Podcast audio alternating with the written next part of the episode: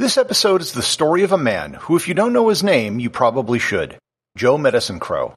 Joe Medicine Crow was a scholar, an author, a historian, a spokesperson, and a warrior. In fact, he was the last person to have earned the title of war chief in the Crow Nation, and he earned that title in a way you probably wouldn't imagine.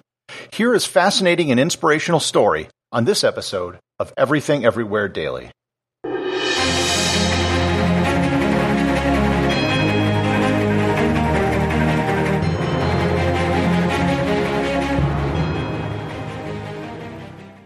This episode is sponsored by Heaven Hill Bottled and Bond Bourbon. I recently had the chance to try Heaven Hill Bottled and Bond, and I can attest to its exceptional aromas with hints of caramel and vanilla intertwining with its oakiness, which provide a well-rounded flavor profile. Taking a sip is akin to experiencing a piece of bourbon history firsthand. Heaven Hill Distillery may be America's most quintessential bourbon distillery, Established in 1935 after the end of Prohibition, the distillery was established by the Shapiro family and has remained a family owned distillery to this day. In 1897, Congress passed the Bottled in Bond Act, which set forth strict rules for any bourbon labeled bottled in bond. Heaven Hill Bottled in Bond bourbon goes beyond the stringent requirements of the law by aging its bourbon for seven years, not four. The end result is a gold medal winning bourbon that truly stands out. Available nationally, look for a bottle at your local store. Heaven Hill Bottled in Bond. Heaven Hill reminds you think wisely, drink wisely. Look, Bumble knows you're exhausted by dating. All the must not take yourself too seriously and 6 1 since that matters. And what do I even say other than hey? well, that's why they're introducing an all new Bumble. With exciting features to make compatibility easier, starting the chat better, and dating safer. They've changed, so you don't have to. Download the new Bumble now. This episode is brought to you by the Travel Photography Academy. Have you ever been on a trip and wondered why your photos don't turn out like the images you see in travel magazines? If you're going to spend thousands of dollars on a trip and hundreds to thousands of dollars on a camera, you owe it to yourself to get the highest quality images from your trip. That's why I created the Travel Photography Academy. I set out to travel around the world in 2007 with an expensive camera, and I had no idea how to use it. As I traveled around the world, I taught myself the art of travel photography, eventually mastering it to a point where I was named Travel Photographer of the Year three times in North America. The Travel Photography Academy is an online course that teaches you everything you need to know to master your camera and to take better photos on your next trip. To improve your photography and to get better images on your next trip, visit travelphotographyacademy.com or click in the link in the show notes.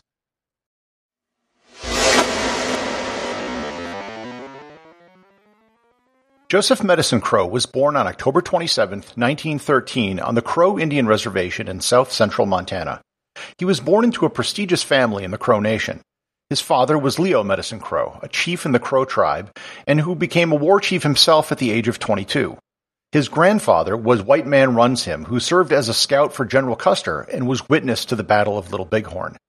Prior to World War II, he became the first member of the Crow Nation to earn a postgraduate degree when he earned his master's degree from the University of Southern California in 1939.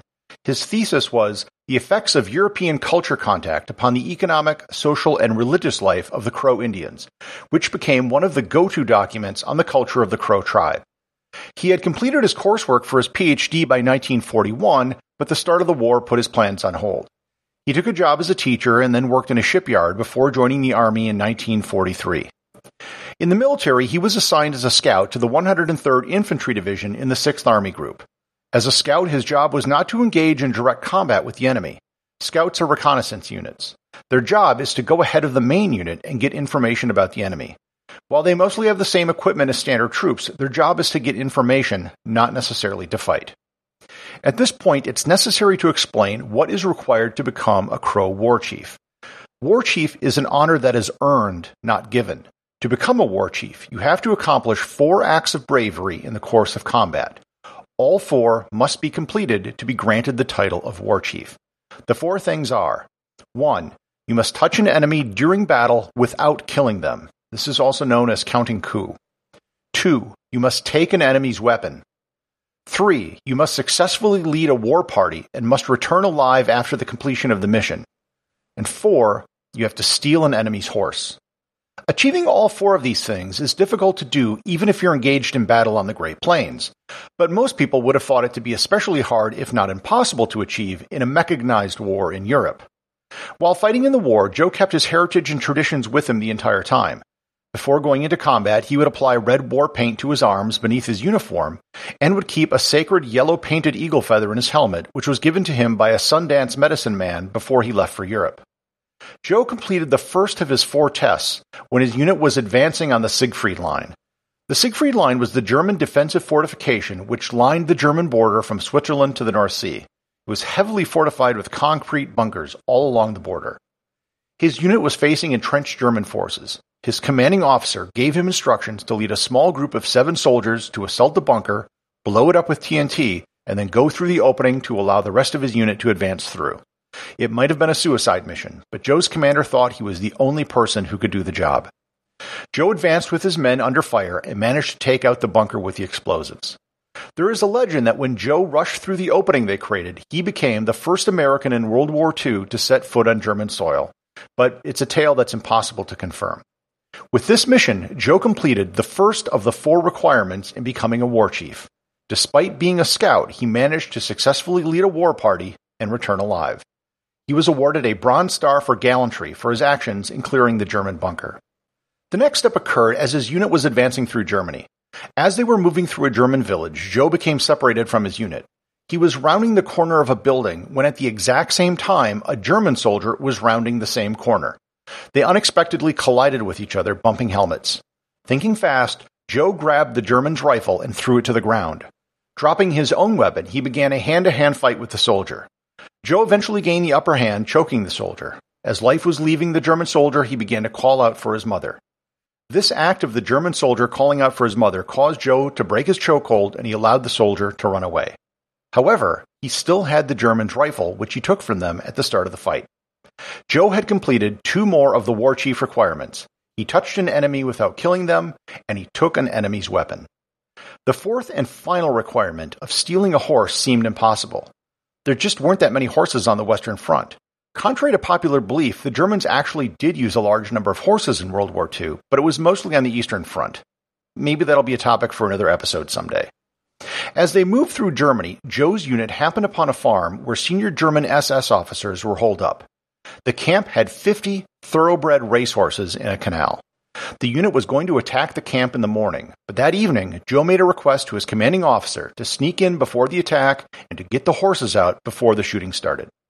That morning, before the attack commenced, Joe snuck into the camp armed with nothing but a rope and his Colt 1911 pistol. As the guards were inside one of the buildings, he went up to what he thought was the best horse, used the rope as a bridle, and mounted it bareback. He then managed to stampede all 50 horses out of the open gate of the corral. As soon as he was clear, his unit opened fire. As he rode away, he began singing a crow song of praise. Against all odds, he managed to achieve the fourth and final requirement to become a Crow war chief. When he returned back to his tribe in Montana, he was given a hero's welcome.